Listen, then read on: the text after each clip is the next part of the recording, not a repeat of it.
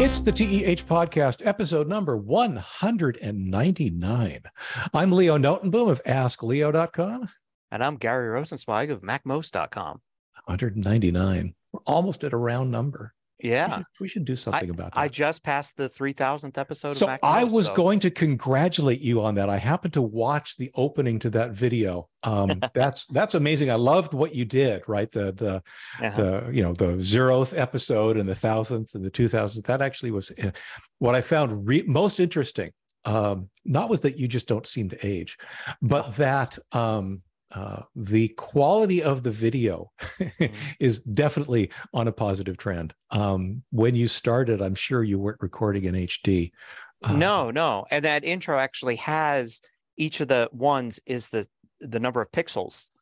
so like I think originally I was like 640 by 320 or something like that. right. And um, so you actually see it as a little box in the middle of the the uh, 1440 screen. Right. and then like by the time i was at episode 1000 i think uh, you know i was doing some sort of higher resolution and and then i was probably at 1920 by 1080 um for uh the uh you know the 2000th and Right. then th- at 3000 um i've been at 1440 for a long time um so yeah so it grows you know each each part each intro so yeah that was kind of neat but That yeah kinda- it's yeah, uh fun to watch. yeah And so when was that first episode? How many years ago? That's 14, So that was 2007. That was Okay. November of 2007. Okay. So that averages somewhere just shy of four episodes a week because there was there were a lot of years where I did three. I did Monday, Wednesday, and Friday. Right. And then there were also a lot of years like early on where I would take like, oh, it's Christmas week, take that off. You know, it's uh, right, right. vacation week, take that off, that kind of thing. So um, so there was a lot of that stuff uh in there to kind of even though I've been doing five a week for a long time. Mhm. Uh yeah, it gets gets gets me to three thousand by 2023. It just seems like so much so much content. I mean, it's probably about a, a little shy of 10 minutes an episode. Right. So times 3000, that's a lot of minutes. That's a lot of minutes. a lot of minutes. Yeah, I uh, I am uh, I, I'm very impressed. You know, I've got I, I have not counted my videos. I should I should go up to to YouTube and see how many I've got up there. I'm sure it's in the thousand. But the issue for me is that I didn't really do what you're doing. Right, I focused on articles first, and Right. then eventually I said, you know, this video thing might be might be kicking in, might be taking off. I should do those. So I've only been focusing on videos for um, I'll say the last three or four years. Uh, so I don't have nearly as many, but uh, but yeah, it's very cool. It's it's you know to all you budding entrepreneurs out there, um, both Gary's three thousand uh, videos and my I don't know thousand videos, but my I don't know four or five thousand articles. Um, it's the power of persistence. It's the power of Yes. just showing up every day, Showing um, up. and and getting the you know turning the crank, doing the job. Um, I shared with my patrons uh, a couple days ago um, a video of one of the tools that I happen to use to um, to keep you know to keep the machine running, especially while I was away a couple of weeks ago, which we'll talk about in a minute. But um, that's really what it boils down to: is you know having a plan, making sure you've, you're churning out your Mhm. your your stuff all the time. So Yeah. anyway, again, congratulations. That's a that's a huge milestone. I'm very impressed. Nice. Nice. So we were both traveling. Yes. uh, over the past couple of weeks. It's one of the reasons we haven't haven't been here. Um, in my case, I went to the Netherlands for a quick trip. Uh, let's see, it'd be two weeks now uh, ago. And uh, one of the things we, we've talked about this before uh, that. Uh, Europe in general seems significantly more advanced in payment processing and the ease of just handling transactions. Mhm. And I just wanted to throw in a quick, um, oh yeah, that is so true. It's gotten, it's only gotten better. Uh, I don't think I pulled out my wallet once. I did everything with my phone uh, using Google Pay in my case, uh, but that included doing things like you know buying train tickets and getting restaurants and doing things at the airport. Um, you know all that kind of stuff. It all just worked, and I wish um, I lived in a world where everything just worked like that. Um, so I just I just wanted to throw that out that you know when it comes to tech enthusiasm, um, this is actually pretty cool stuff. I was very impressed. Yeah, I uh, you know, I, I always keep tabs of that while I'm traveling Mhm. and um trying to use Apple Pay for everything, not Yep. only because Uh, it's convenient not to Right. have to pull your wallet out or carry cash or anything. Right. But also, you know, there's a security thing, and I'm buying a lot more stuff when I'm traveling. Uh, You know, I'm buying all the meals, the Mm-hmm. Right. there's little souvenirs, little treats, getting ice sure. cream every day. Um, tons of stuff you know way way more like probably a whole level of magnitude above what i normally like on a day like you know just a normal tuesday at home probably i buy nothing right. you know so i want to use my phone as much as possible to keep uh, more secure plus places where tourists go and people travel to are far more susceptible to uh, credit card Yes. scams or skimming or whatever Yeah. and you know which is uh, really something that um I don't know. I guess it's because a lot of tourists, a lot of employees that just don't care as much, uh, uh, long lines of people paying very quickly, that kind of thing. Sure. So, on the, I was in Ocean City, New Jersey, where I go every year, which is a very typical American vacation place. Mhm. A- a- an American vacation place for Americans. Like you don't find people visiting That's other good point. countries. It's Yeah. not like the Statue of Liberty or the Grand Canyon or you know that kind of thing. It's like this is like it's a local, uh, uh you know, place that people go, and but it is all like there's a boardwalk with tons of shops and restaurants and ice cream places and miniature golf, as it turns out, it's a specialty there. So you're trying to pay with Apple Pay with everything. It's interesting. Uh, plenty of places are just of course you know it's right there apple pay Yep. they have the new terminals you know which which is either an ipad or a little like kind of like just a device that's hooked up to an ipad Mhm. and the symbols are right there and you just you know you, you pay even before they ask you know it's like boom, beep it's done Yep. and uh there are then there are other places that are like a little unsure um and oh, yeah there's one i went to one uh, miniature golf place. Well you know miniature golf is kind of like it's very old fashioned you know there's somebody at front they you know it's going to be eight dollars or whatever you know or sixteen dollars for two or whatever and then you know you deal with them and they have a cash register or whatever. But you know it's been somewhat modernized but you know sometimes they're like yeah, apple pay yeah right here you know. Other times like there was one time when, when uh, i went and uh, the woman there was like well i can do it but you got to give me your phone and i got to walk it back here to the office. Wait, what? I was like- I was like, no. no. Here's my card. You know? And but there, there was one time where it actually was the same place where i went and there was a man there and it was the uh, and i forgot that they it was like walk back to the office and i was like apple pay? And he's like ah it's all the way over there. And he points to where it is. It won't reach over here Mm. but you're welcome to come in and he Oh. opened the little door for me Yeah, and let me into his office sure. and I did. And I was like, that works out just perfectly fine. I'm ha- I'm happy as can be. Yep. Now there are also other places that were like, no, we don't take Apple Pay or it's not working, and even ones that are like, oh, the we don't take the chip that has to swipe, which is like, I'm pretty sure that's. I'm not even sure that's. Uh, I I would say legal, but maybe contractually. I was going to say I thought that I thought they had moved on to you know chip and pin or chip is required. I know. I'm like, Yeah, I don't know who your bank is, but Yeah. I'm pretty sure you're supposed to be taking chips now. right. um anyway so i was like all right whatever and then there's a couple places because it's new jersey old fashioned boardwalk that are like cash only Right. like "Ugh, really so and there was one place i went to where i walked up and i went to pay and i said apple pay and the young woman behind the counter looked shocked. She was like what? And i was like oh apple pay. Do you take apple pay? And it goes yeah we take apple pay. And she holds the thing out and was like well why are you so surprised? Do you not get many people? And she's like no most people do it just most not most people your age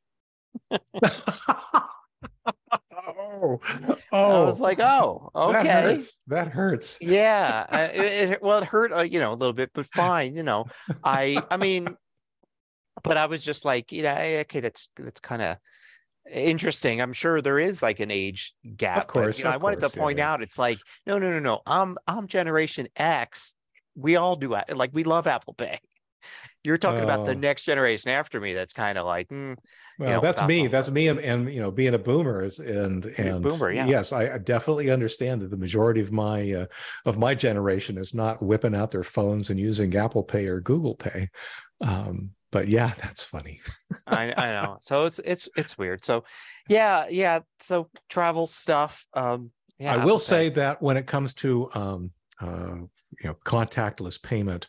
Uh, the biggest challenge that I find these days is um, understanding where on their device the reader actually is. On some of them, you tap on the, you know, you put your phone up on the top. On some, you have to put it sideways. On some, yep. there's a separate device. It's it's just that's the biggest challenge right now. What what cracked me up as you were speaking is that um, there's a uh, a brewery that I go to fairly regularly here, and uh, they do in fact take Apple Pay and Google Pay, but only on one of their machines. And it's mm. one of mm. those things where, oh, you want to pay that way? Okay, come on over here. It's up front, it's on the bar, it's ready to go, but it's just not every device at the bar. It's it's that specific one where you have to go down and tap to. I, uh, I did notice uh, this was about a month, uh, maybe two months ago. I um, I used Apple Pay at a King Soopers. Of course, you know the biggest this the chains of uh, supermarket stores in the United States have just yes. you know, there's like four of them now or whatever. Exactly. But yeah. and and actually, uh, it looks like there's about ten, but some of them are owned by others. exactly. oh yeah, yeah. Two of the biggest ones are Safeway and King Soopers, and they're both here in the Denver area. And Safeway from almost from day one was taking Apple Pay, and mm-hmm. King Soopers said we're going to do our own special system that everybody's going to love. And of course, nobody wanted. nobody was like, come on, Apple Pay, Google Pay, just go through the regular banking system. Right. Right. And so they eventually gave in. But the interesting thing was, is that um, I just I just tried it one day. Like I I think I usually try it and then I get reminded that oh they don't take it and then I use my card and then one day I tried it and it worked. And I thought that's interesting. I haven't read anything about that. 3 days later, it was a headline King Soopers start begins accepting Apple Pay. And I was like, actually, they started accepting at least three days ago because I started using it. Yeah. That's funny. The one, the other thing I mentioned that I didn't pull out my wallet, what cracks me up is that, um, what, see, I've, I've been to the Netherlands like three or four times in the last six or seven years.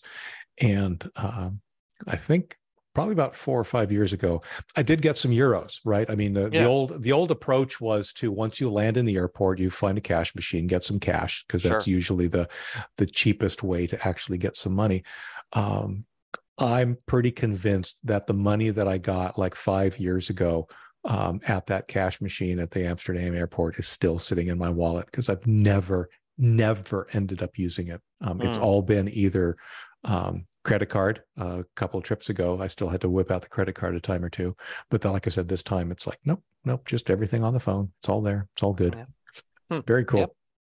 Um, let's see. So, uh, quick follow up. I uh, we talked. I think it was last time we talked about Threads, the yet another social media text based yeah. social media app uh, Threads being the one that was built on the Instagram user base and is owned and operated by Meta.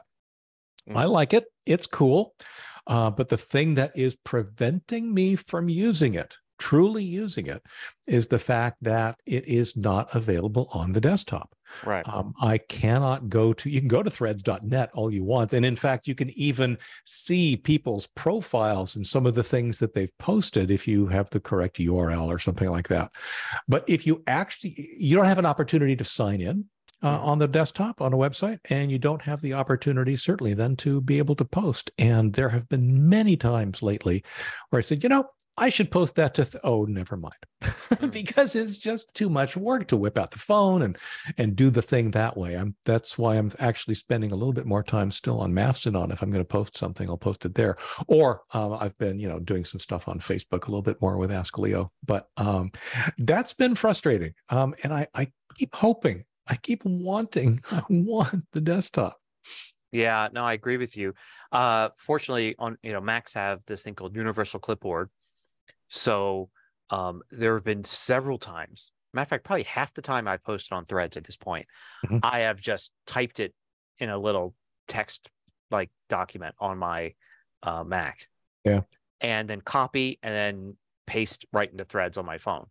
I should do that. Uh, I should look into doing yeah, that on Android. I, I, could do it. That takes less time, but yeah. also less grammatical mistakes or anything like that. you know, because I'm typing but on a real keyboard. I'm looking at typos, yeah. screen and all that. So, um, yeah, I, have done that. Um, threads for me. So I've been, I've been, I'm trying hard to make threads work. uh, because not because I like Meta in particular. I think I mentioned before, maybe did I mention this before? I kind of feel like Mark Zuckerberg's kind of like in a TV series. We have that season one villain in the TV series, and the season one villain is defeated or they get away or whatever. And then several seasons in, the villains get worse and worse. Mm-hmm. And then it's like season five's villain is really bad, and it looks like they can't possibly defeat season five's villain. But what happens? Season one's villain comes back but is save, now to save the day. team up with the good guys, right? And a like uneasy alliance defeat the season five villain. I almost feel like that's what's happening here with Mark Zuckerberg. It's like it's like I uh, nothing's changed to make me want to use Facebook anymore. Right. But all of a sudden, it's like, oh, you know, yeah, Mark Zuckerberg is coming back as is the bad guy who's kind of teaming up with the good guys at this point to defeat the like much worse bad guy. I'm gonna say but, so many worse things have shown up. It's actually making Zuckerberg look a little bit. I, I, I, know, I know, and he hasn't changed a bit, right? no, no, no. so you know, uh, but anyway, the, a few things about Threads is one is it, it feels like the last one. Like it feels like the progression made sense that there was Mastodon mm-hmm. and others that were around trying to mm-hmm. make it, and they got bigger every time. You know, Twitter, and I'll continue to use that term. Twitter screwed up, right? And then, and then finally, you know, and then Blue Sky comes in as this kind of like it's related. There's a Twitter connection, right, with Blue Sky. so it's kind of like uh, that comes in at just the right time, and then Threads comes in with its big Instagram connection. Right. And it feels like like there's not going to be anything after this. I mean, I'm sure there'll be some small little social networks I want to start up, right. but I feel the the kind of uh, assembly of of Twitter like you know social networks is now in place, and now it's time for it all to be fought out. And right. I kind of feel like okay, Threads has the huge advantage of being you know a company that obviously knows what they're doing um, from at least you know servers and technology standpoint. Yes, uh, has the Instagram connection, which is really important, I think, and also just looking at the numbers, uh, you know, on, on, something like Blue Sky or Mastodon, I follow people that are more famous than me, but we're not talking A list. We're talking, you know, things like book authors. Right. And you know, it, it, people, technology journalists, you know, people that when they post something, they get replies unlike me who doesn't usually get replies when right. I post. And I noticed those kinds of people on like Blue Sky or Mastodon will get a few replies, maybe dozens of replies, right? Being the people that they are and having big followings. On threads, they get hundreds. Right. Which really makes me feel it's like, well, this is this is definitely winning in terms of like the one that could beat uh, Twitter Meanwhile, Twitter is doing everything it can to destroy itself. Right. Um, and technically, it has destroyed itself because Twitter doesn't exist anymore. So, uh, you know, I. What I find interesting about uh, Threads is that um, you're right. Um, unlike Twitter right now, mm-hmm. Threads understands its technology. Um, yeah. It understands what its role in the world is. It understands what it's trying to accomplish. The big leg up that that Threads really had um, is this uh, automatic. If you've got an Instagram account, you have a Threads account, right? Yeah. That that made onboarding trivial. Um, that and as we know, for for reasons honestly that don't necessarily need to be, but in fact are, that's one of the big obstacles to Mastodon uh, adoption is that yeah. people have this concept that it's very difficult to. Uh, uh, to get started, where you know it it isn't really, but I get it. Um, but yeah, Threads is just, and honestly, you know, even with all of the people that jumped onto Threads when it first fired up, uh, supposedly like half of them aren't using it anymore, right? Mm. But it was such a large number that half of that large number is still a large number, uh, certainly yeah. in comparison to um, all of the competitors. And th- there's a bunch of competitors, you know, uh, uh, Counter Social, Mastodon, uh, post.news bluesky um, uh, there's i'm sure there's many others. Um, and that's not even including the special um, niche ones. I'll refer mm-hmm. to them politely as niche ones uh, like say truth social and so forth. But um, uh, you're right. I think threads has the possibility of being uh, the one that ultimately has the most engagement yeah. so i'm trying hard to to yeah, make really, it happen myself I want them on the desktop. I mean, they will they will have me they will have me playing. They say they're Um, going to, and I know. you know know. what? They said that they were going to add the, you know, the following. You can you can just see your following list. Right. And I doubted it. I doubted it on this show, and I was wrong. It's there. Yeah. They they they added it. It's there.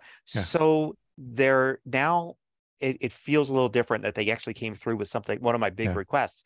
The other thing they did is, you know, they originally came out when they announced and said we're going to be part of the federation Right. um it- you know we're going to use the we we did a whole thing on it Yeah. and they they actually reiterated that at some Right. point like in the Right. last couple of weeks they said no that's we're doing that so it's not like they said it and now they've been quiet they've actually restated it so that makes me feel better about that and then getting to the desktop uh i i i mean just the fact that you can like you said go to you know the website and see stuff which is good because if i want if i wanted to do the old twitter thing of like posting a series of tweets right where eh, here's like a little article here's like the five things you can do on your mac to blah blah blah whatever Yep. and i post it as a series and link to it um i could do that knowing that people can actually access it on the web like could Right. see that Yep. yep. now it doesn't you know the main reason people do that is then get followers so it doesn't quite work Yeah. You can't follow. You can't like. You can't Yeah, share. but- you know any of that kind of stuff. but yeah. it's there, Yeah, which is a yep. big difference than not being there at all.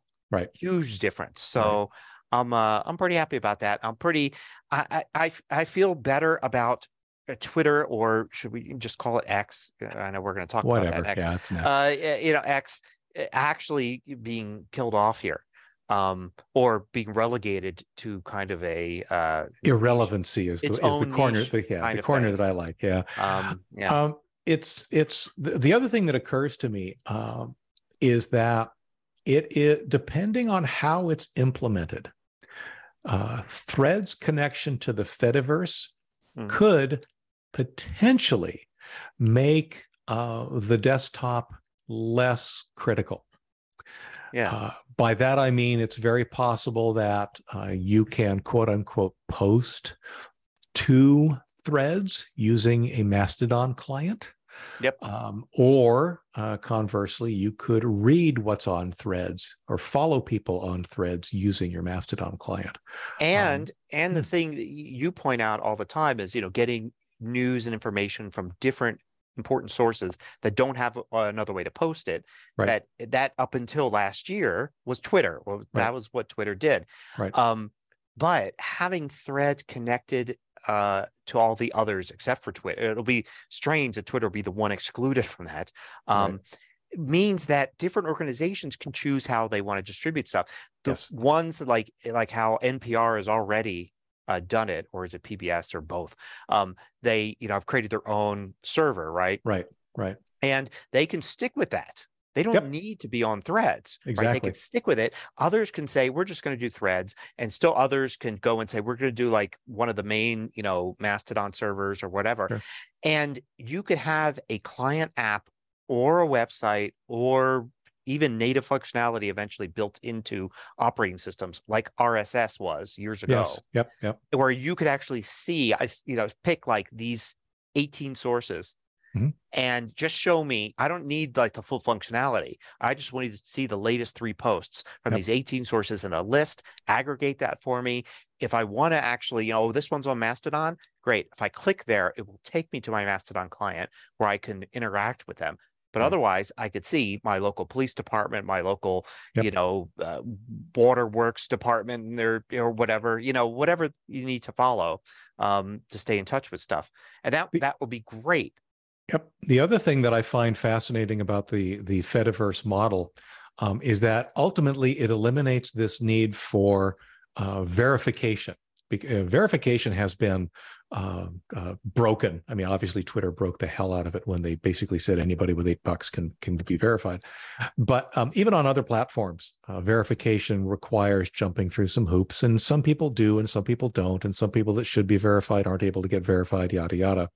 Uh, when you've got an organization, uh, and I think somebody's example was like the New York Times or Wall Street Journal or, or any of those, any organization that's big enough to just spin up their own Mastodon instance. Yeah. By definition, anybody who posts from that instance is verified. because if they weren't, if they're able to post from that instance, then they must be part of that organization. They have to jump through whatever hoops that organization puts mm-hmm. in place for uh, whom they allow to use their server. So um, I think there's a lot of promise in the future. I, I hope, I hope, I, you know, obviously, I hope that one of them wins. I like Mastodon for its technology and the Fediverse.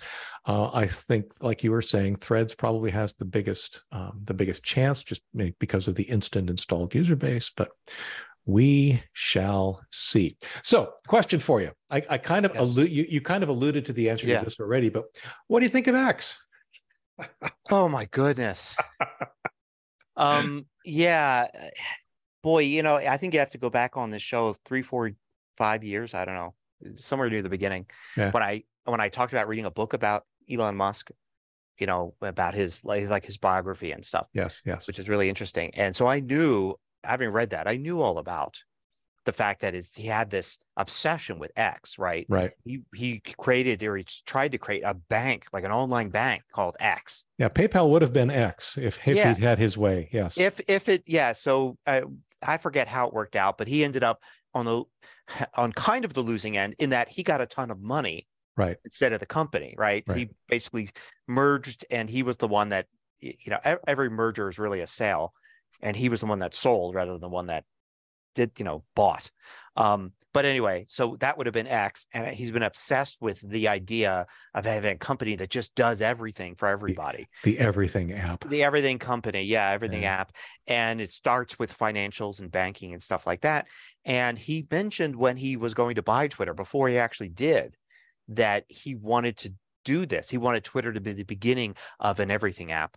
Um, so it's no surprise that he wanted to do this. It wasn't a surprise that he did it so quickly and didn't even really hint at it very much, just did it. And it was like, mentioned it one day. I was like, oh, that's something that might happen a few months down the road. Nope. Next day it was done. you know, and then, oh, now the app's changing and there's a new logo. And now they put a ridiculous sign on top of a skyscraper. Um, which they've had to take down by the which way they had to take down because they didn't get it permit well i heard i read somewhere i don't know if somebody was just making it up but that they tried to put it up during the day and there were various people involved said oh you can't do this so he said okay so then he found some people that would put it up in the middle of the night yeah and then it's it's super bright so it's like okay yes nobody will notice blink yeah yeah annoy so the neighbors. I, I, it's so bright. I think he just thought it was like, oh, you know, ask for, you know, instead of uh, beg for forgiveness, they ask him for, for right. permission. Like, like right. he thought if I put it up, I'll just have to pay a fine and yeah. it'll be fine, you know, and all that. But no. But the whole thing, the idea of, t- of buying Twitter, where arguably one of its biggest assets was the name. Right. Right. And then throwing that away completely. Yep. I mean, I first I thought it, it, this makes sense. He's just doing what Meta did, right? Meta was Facebook. And right. was Facebook owned Instagram, right? And then they said, no, no, let's do this. Let's have Meta, just like Google became Alphabet, right? right. But Google is still Google. That's yep. still the search engine and all that. Yep. And there's still tons of stuff called Google Docs, Google this, Google that. And Meta said, no, no, okay, we're just going to have a, a parent company, Meta, and it's going to own Facebook. It's going to own Instagram. It's going to own WhatsApp and all that. And I thought that this makes total sense. X will own Twitter. Twitter. And eventually X could maybe own some of his other stuff too. He's got a bunch of companies. And then um and then no, no, he's just he, really just threw away the name, threw away the name, threw away the logo. Uh, I, I don't even. The only thing is that he actually owns that domain name, I believe, because of that company from all those years ago. Oh, X.com. Yes. So I, so what I, I find what I find really annoying, and yeah. uh, I mean, there's so many there's so many things that that have happened that are annoying, but this one just shows to me um, the the underlying issue uh, is that somebody owned the Twitter handle X. Yeah. They don't anymore. He no. didn't ask, he didn't negotiate, he didn't offer, he just took it, um, which I find um, just horrid. I just absolutely horrid. Um, you know, some some some random person uh, who managed to get it way back when uh, doesn't have it anymore. Yeah, and there's also a thing with the App Store. Um, oh, that's the right. Apple App Store, where, uh, yeah, they uh, they tried to change the app to X, right. and it turns out there's a two character minimum for app names, so they couldn't. I'm surprised they didn't do X and and, an- and an exclamation point. you know, oh, there you go. uh, sure. yeah, like Yahoo. You know, um, but or no, ask or ask Leo. Yes. yeah. So it's just it's kind of weird. Uh, as a matter of fact, I don't even know. I'm looking on the Mac App Store, and the Mac app, I guess, has not been updated yet because it still says Twitter, but it's from X Corp, the Right. Twitter app from X Corp. So that's kind of strange. But yeah, there's a lot of um, Oh, and so here I am in um, the the Android App Store, yeah, and there is an X app. already lit- literally else. X, owned by X Corp. Oh, so it's Um, yeah, and it's got what That's right. one one billion plus downloads, so it must be the real app. it's the, Uh, real what I was going to see is if uh, if I search for Twitter, what do I find? Oh, Yeah, I see It- now that X is actually X in the App Store. So as of right now, oh, okay, something Apple has either made an exception right. or they've done something uh clever with say putting a non-breaking space after that. It was the first thing I would have tried. a, a Um, Unicode space or something. I, yeah. I, I- but I wouldn't be surprised if they went in and because it, it may be that Apple didn't actually have a rule saying it has to be uh, at least two characters. It may Right. just been a technical limitation. And Either that or um, they, it just needed to go through an additional level of verification. By the way, if I search for Twitter in the Android App Store, Mm. um, it's X that shows up. yeah, so well, you would Twitter- Twitter's imagine, gone. yeah. Uh, I don't have the I I deleted the Twitter app long ago, so I have no idea if it automatically updated to X on everybody's installations. I mean, it's it, it's just it's very bizarre. I mean, the the word isn't the word tweet in the dictionary now. Uh, it might be. Um, yeah, I, you know, I mean, I could, uh, he's yeah. just, he's so just burning so much intellectual property and social I property. mean, you that's get just, a ah, word. Yeah, well, I mean, obviously the word tweet is in the dictionary because it it meant something before. right? Um, but, but the actually- definition has been updated, you know, to, Yes. to reference Twitter, and now, It of course, he's throwing all that away. he's throwing, Yes, so yep, yep. It's in the Oxford English Dictionary as the number two definition after a chirp of a small or young bird. Wow. Um, and he threw that away.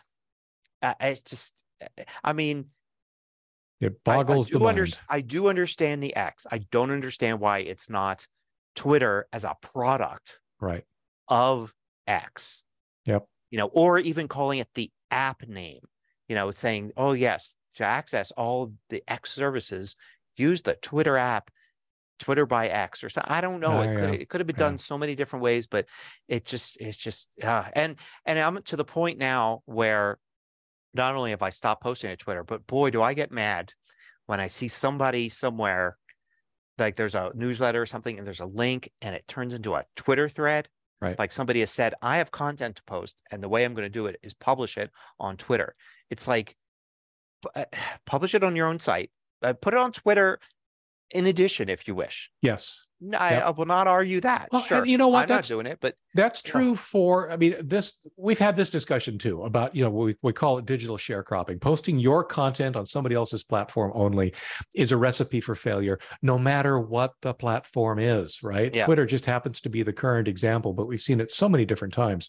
Post your content someplace you own so that it's Yep. there for you forever. Then, if you want to distribute it in various places, go for it. Absolutely.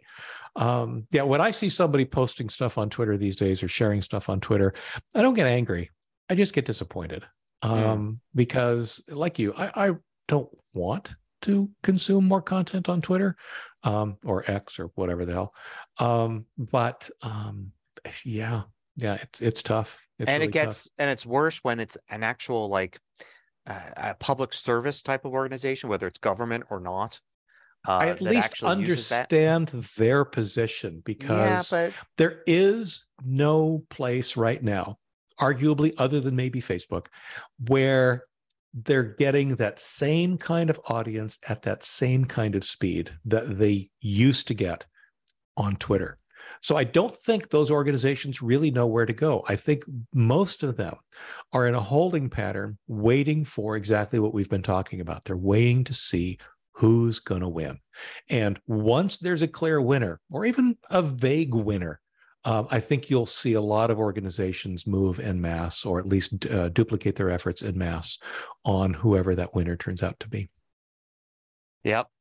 And hopefully, we will see news organizations, if they insist on continuing to have posts on their as part of their news broadcast and part of their research because you know I hate when they do that. I hate when mm-hmm. they put the tweets at the bottom of the screen, mm-hmm. and I hate when they do lazy journalism and say, you know, here's an article, and all the research we did was do a search on Twitter.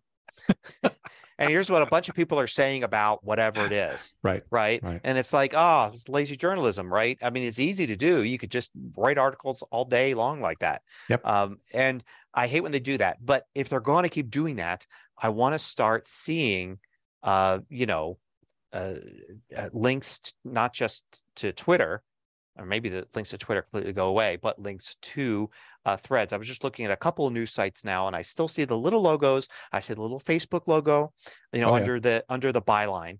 Mm-hmm. I see the Twitter logo, and uh, and that's what? well, in this case, that's it. I so, guess the Twitter know. logo is going to need to get updated to the X logo, huh? Well, yeah. I mean, eh, boy, because newspapers they're so fast to jump on that stuff. yeah. Um, and and I'm trying to see if there's others. Yeah. So yeah, hopefully we see that uh that move. I mean, they hey, Threads has a little logo, a little thread thing. Oh yeah. You know, and they they're all ready. They're all set with that. You know, they've thought about that. So let's let's get that happening. So um, anyway, there's there's there. Let's talk about something completely the same. yeah, let, let's dig this hole deeper. Let's let's follow the rabbit deeper. hole even further. Yeah. So so there was a group uh that uh what's what's their name? Uh, the Center for uh, Countering Digital Hate, the CCDH. Uh-huh. Uh-huh. They they basically do research and report kind of thing. Um, and they look at things like on social media networks how much uh, misinformation there is. So just looking for facts that are wrong, false. Um, that's easy to to find, and then also looking for things that uh, are basically, you know, uh, I don't know, carrying on hate or whatever. And they have ways of quantifying it and doing reports. And they came out with a new report that, surprise, surprise, says that uh, hate and misinformation is thriving right now on mm-hmm. X um, uh, especially recently, right? So Elon Musk's policies have predictably led to more of this.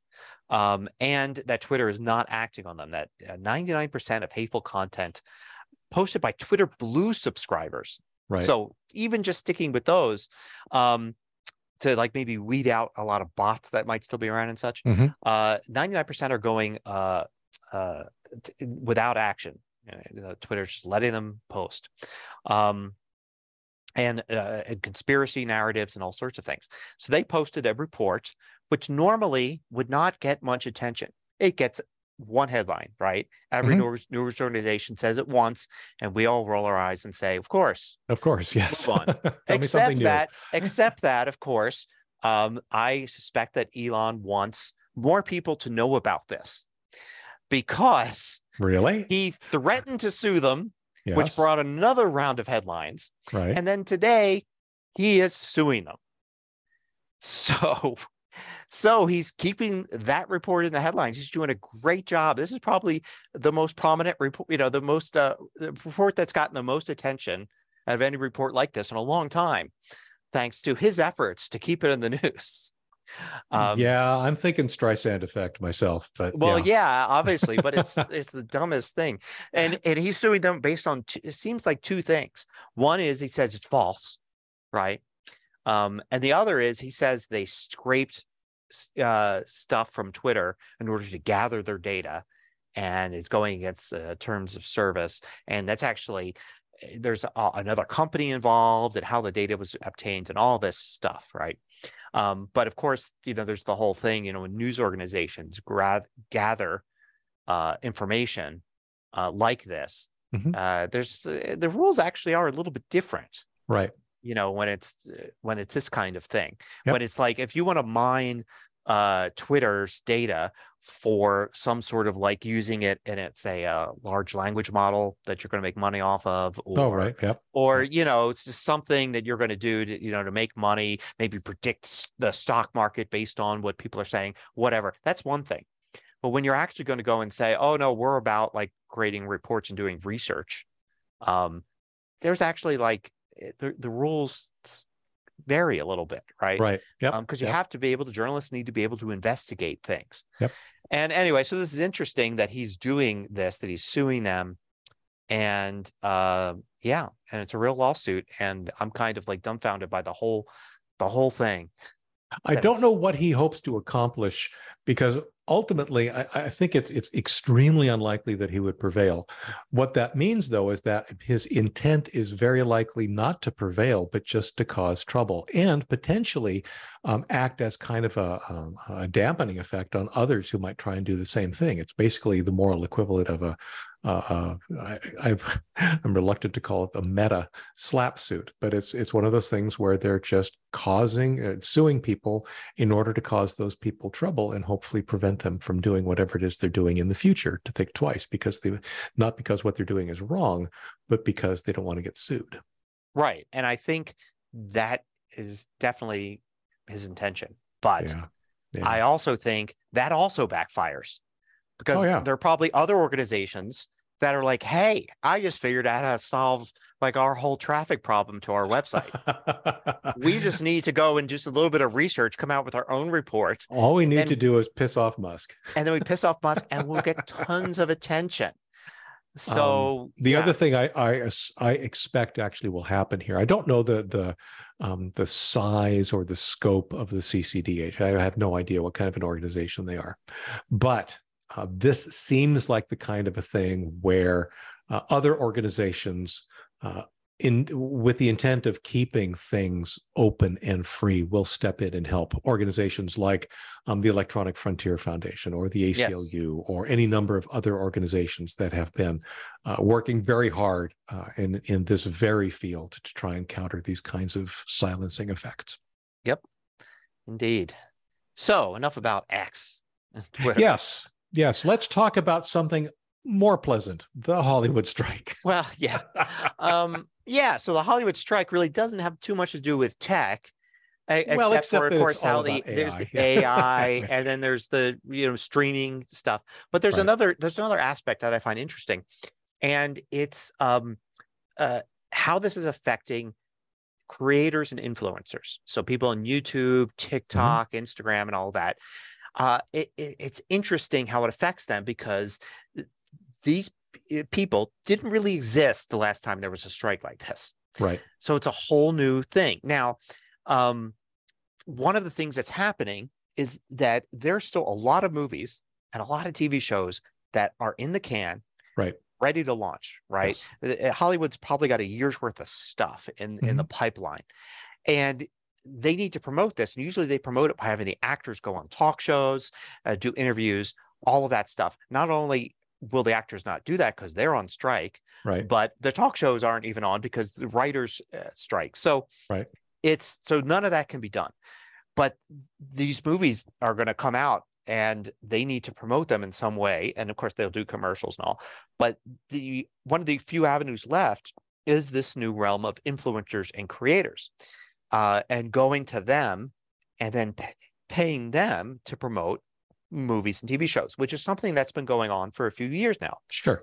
Not unusual, right? Especially if there's an influencer, like if there's somebody that's really big into, say, Dungeons and Dragons, and there's a Dungeons and Dragons movie, right. give them a bunch of free stuff, or pay them a few thousand dollars to, you know, or give them a tour. You know, have a have them interview one of the actors. You want to interview Hugh Grant? Here you go. You know, yep. here's your chance, and get these influencers to you know, promote the movie through their TikTok channel or YouTube or whatever. It makes sense. But the interesting thing is, is that um, influencers and creators are not necessarily journalists. Some of them are, right? If you're mm-hmm. doing a, like a channel and your thing is to review movies, then you're you're a, like a journalist, just like a newspaper reviewer, right? Mm-hmm. That would review movies, and you're going to continue to review movies. But some of the people that do this type of work they create interesting content and they may have tie-ins to movies and TV shows, but they're themselves they are themselves report, uh, uh, performers, right? They're creating their own content, right?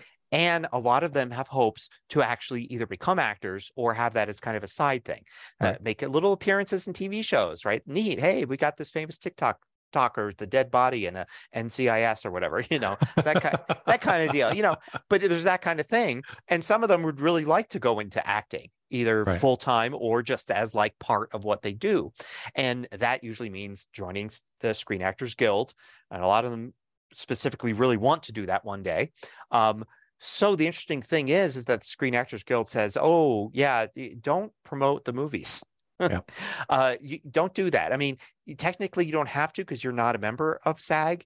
But if you want to be a member of SAG, yeah, it's not exactly. going to help your case if now you're basically crossing the picket lines, right, to do a promotion for a movie. So it becomes a really interesting thing where you may have one influencer that just falls to the one side of like, hey, I'm not an actor. I'm not really, you know, I talk about pop culture and I kind of consider myself a journalist and I'm going to talk about this movie and I'm going to take the money for promoting it, for doing cross promotion or the free whatever it was, or go to the premiere of the movie right. that they've invited me to. Because the actors aren't going to the premieres. So right. you invite a bunch of influencers to premieres. And other and then just just slightly to the other side of that might be somebody that says, Oh, I create a lot of little comedy stuff. And sometimes it's about this. And now I've been invited to a premiere because they want me to talk about it. And I have to say no, because one day I may be looking at getting into SAG and I don't want to have crossed the picket line here. Right. And then right. there's people that just won't do it because it's like I want to, you know, uh, in solidarity with the the actors and the writers, right. uh, that kind of thing. And you really got to go and figure out where you stand as somebody.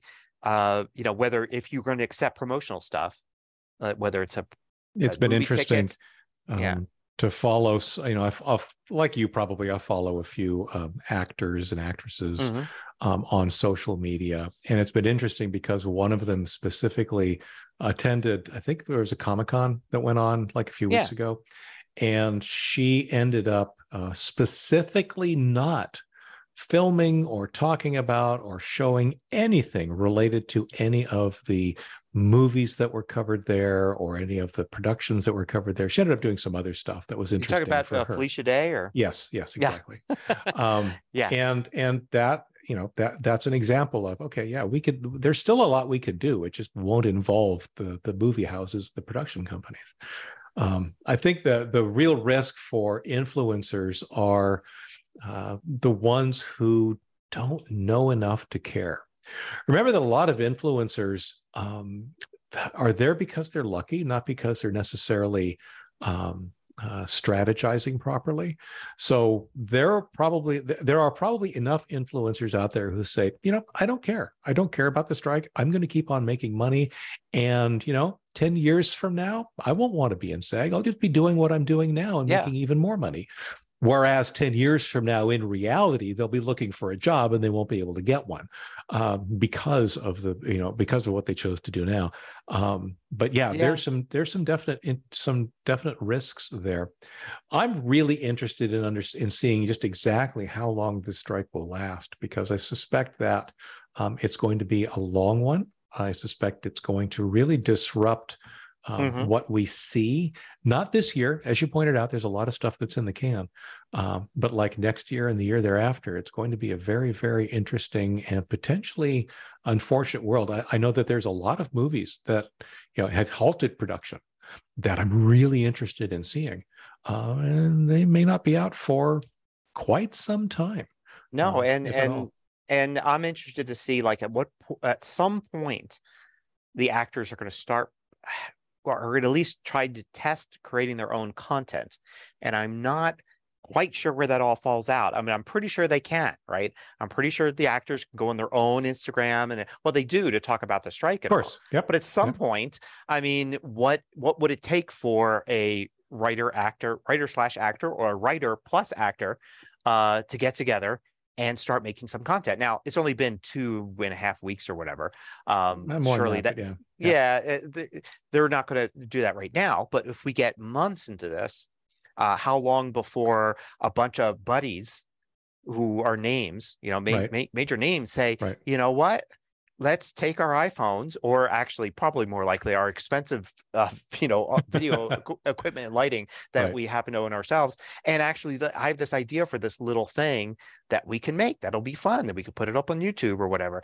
And it'd be interesting to see. I also wanted to point out there was one other name that appeared at Comic Con under interesting circumstances. It was Jamie Lee Curtis. Jamie Oh, Lee Curtis know. was at Comic Con Uh-huh. because she wrote a graphic novel. Oh, cool. And it was this. I, I I I don't want to go into the whole thing, but she had a really cool idea for a graphic novel. She met somebody that actually she likes that does graphic novels. They collaborated. They created this graphic novel, and she uh, was going to go to Comic Con anyway Mhm. f- to promote this graphic novel, not anything you know, movie or TV or anything that she was doing Right. although she's in plenty right now. Um, and she did that, and of course, couldn't talk about anything to do with movies or film, Right. or movies, film, and TV, and all that. But she did, um, uh, you know, t- uh, go and make her appearance, Yeah, just like Felicia. Day did. Only, only specifically talk about it. I, I have a friend at, at uh, uh, told me is basically it was like, wow, this is so. This is the year that Comic Con is actually about comics. Oh, that's funny. So, Yeah. have I told you my theory of how um, uh, the um, uh, the writer's strike from probably 20 years ago Yeah. um, is leading to Oh, the yeah. down, downfall of democracy? Oh, sure. Yeah. I think we've we've covered that before. Have we covered that one? Yeah. Oh, yeah. It's- the I fact that it, it spawned reality TV, which spawned certain personalities, which spawned all sorts of things. So, yeah. Oh, yeah. Um, interesting. Yes. So, Um, how's your phone? Oh, yeah. So I wanted I this will be quick. I just wanted to follow up on something talked about months ago and promised I would follow up. I replaced my landline with voice over IP, VoIP, and went with a uh, a service uh, VoIP.ms. Um, basically, I'm just doing internet, uh, an internet phone line. So I took my landline phone number and I ported it over from my landline company that was charging me $150 a month for voice and internet. Mhm. My new place, I have Google Fiber, the Google Web has fiber at one gigabit Mhm. for 70 bucks, right? So I didn't want to get the landline just for voice. I didn't want to get the landline at all, but I wanted to keep the number. Right. So I signed up with that VoIP company. I got myself the little Grand Grand Central or whatever it's called, Grand something uh, box for 40 bucks to hook Mhm. into my uh, into my network.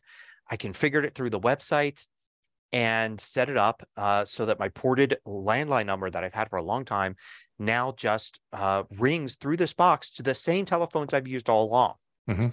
And I got it all set up. I was I talked about how happy I was with a million features that I could cut ways I could customize my landline, including getting my voicemail as email Right. um, you know, which is much better than actually having to get home and then see the blinking phone.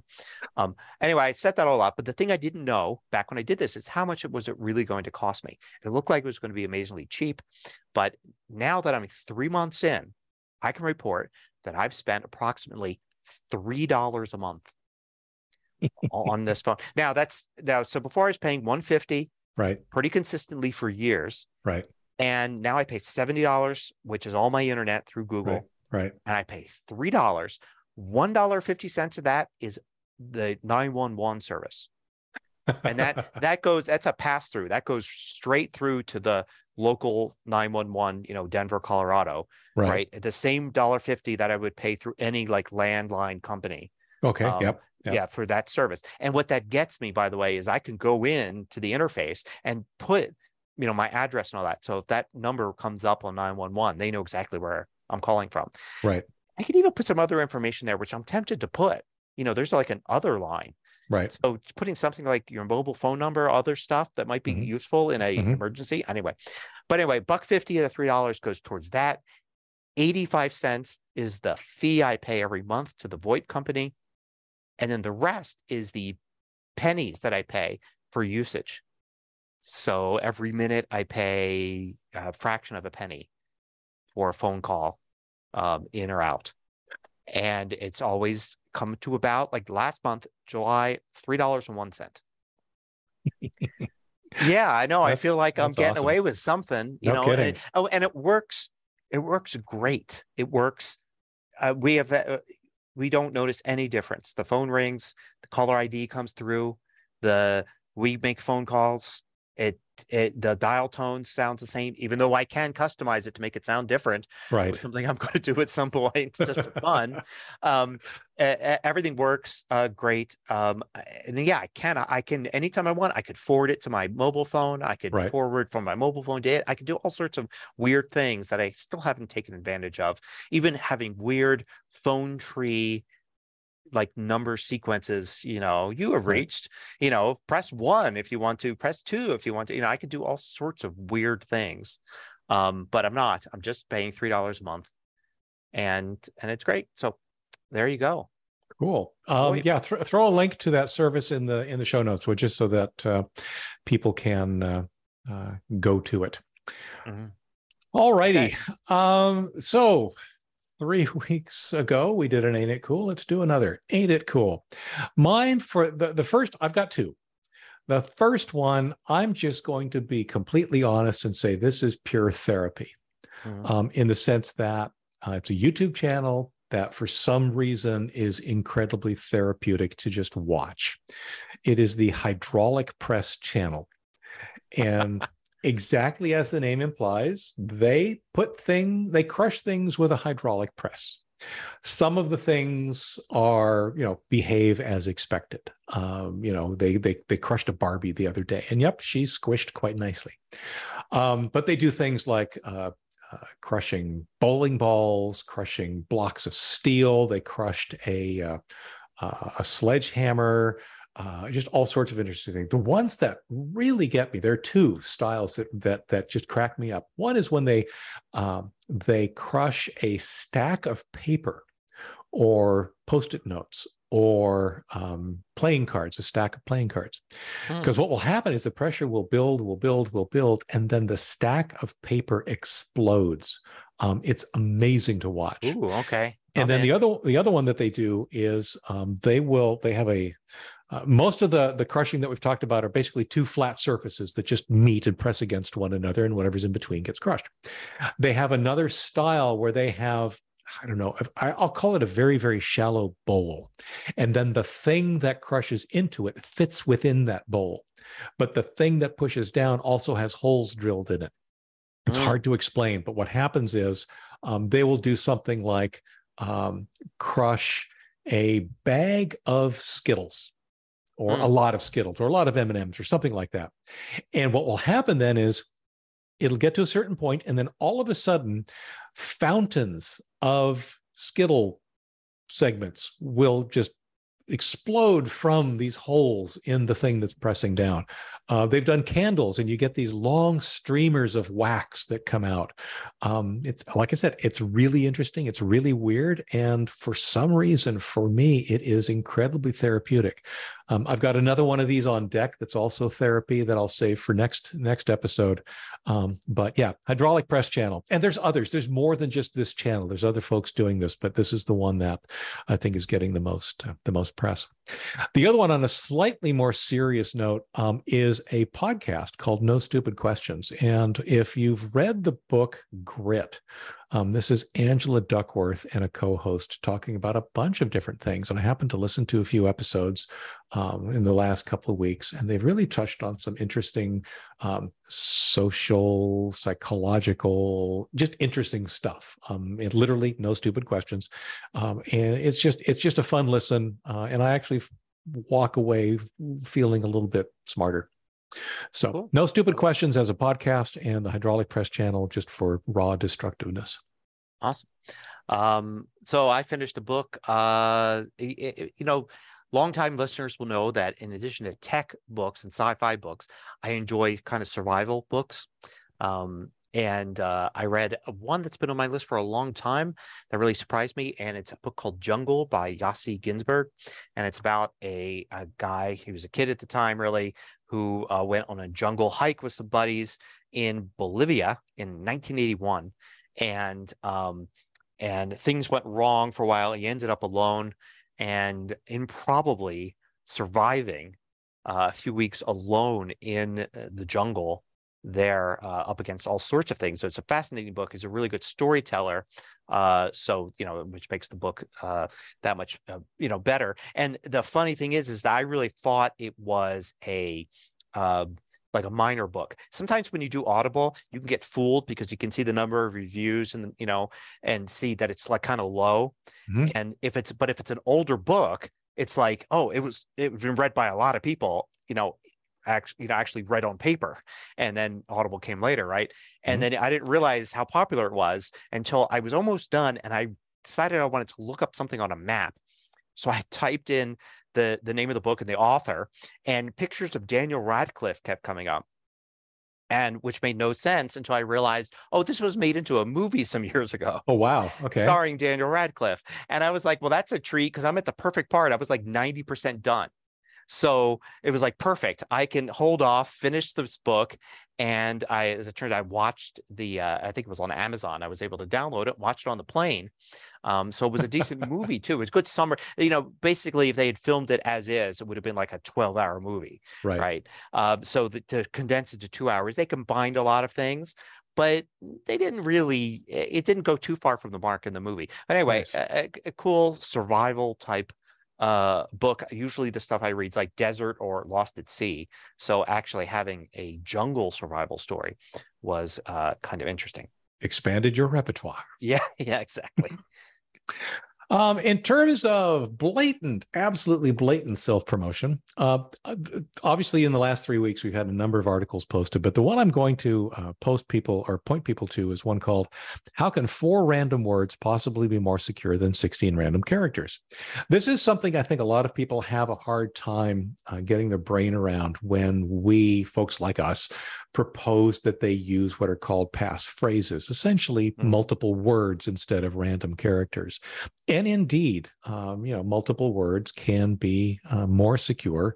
Uh, people wonder, well, if I only have to guess four things, isn't that easier?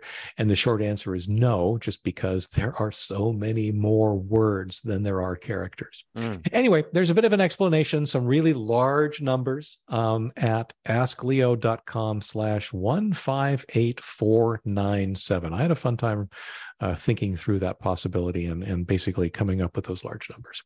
Cool. Um, and I'll point to the aforementioned episode 3000 because Yay. the episode itself is actually, I, I don't like to waste the, an episode on just a, hey, the, this is episode 3000. That's it. Bye. Um, I, I, I go through some of the, my most frequently asked questions. Cool. So, yep. Very cool. Well, I think that pretty much wraps us up for yeah. this week. The show notes for this week are at tehpodcast.com slash TEH199. If you've got a comment or a question for us, leave a comment on the show notes page and we will absolutely see us. Thanks as always for listening, and we will see you here again real soon. Take care, everyone. Bye-bye. Bye.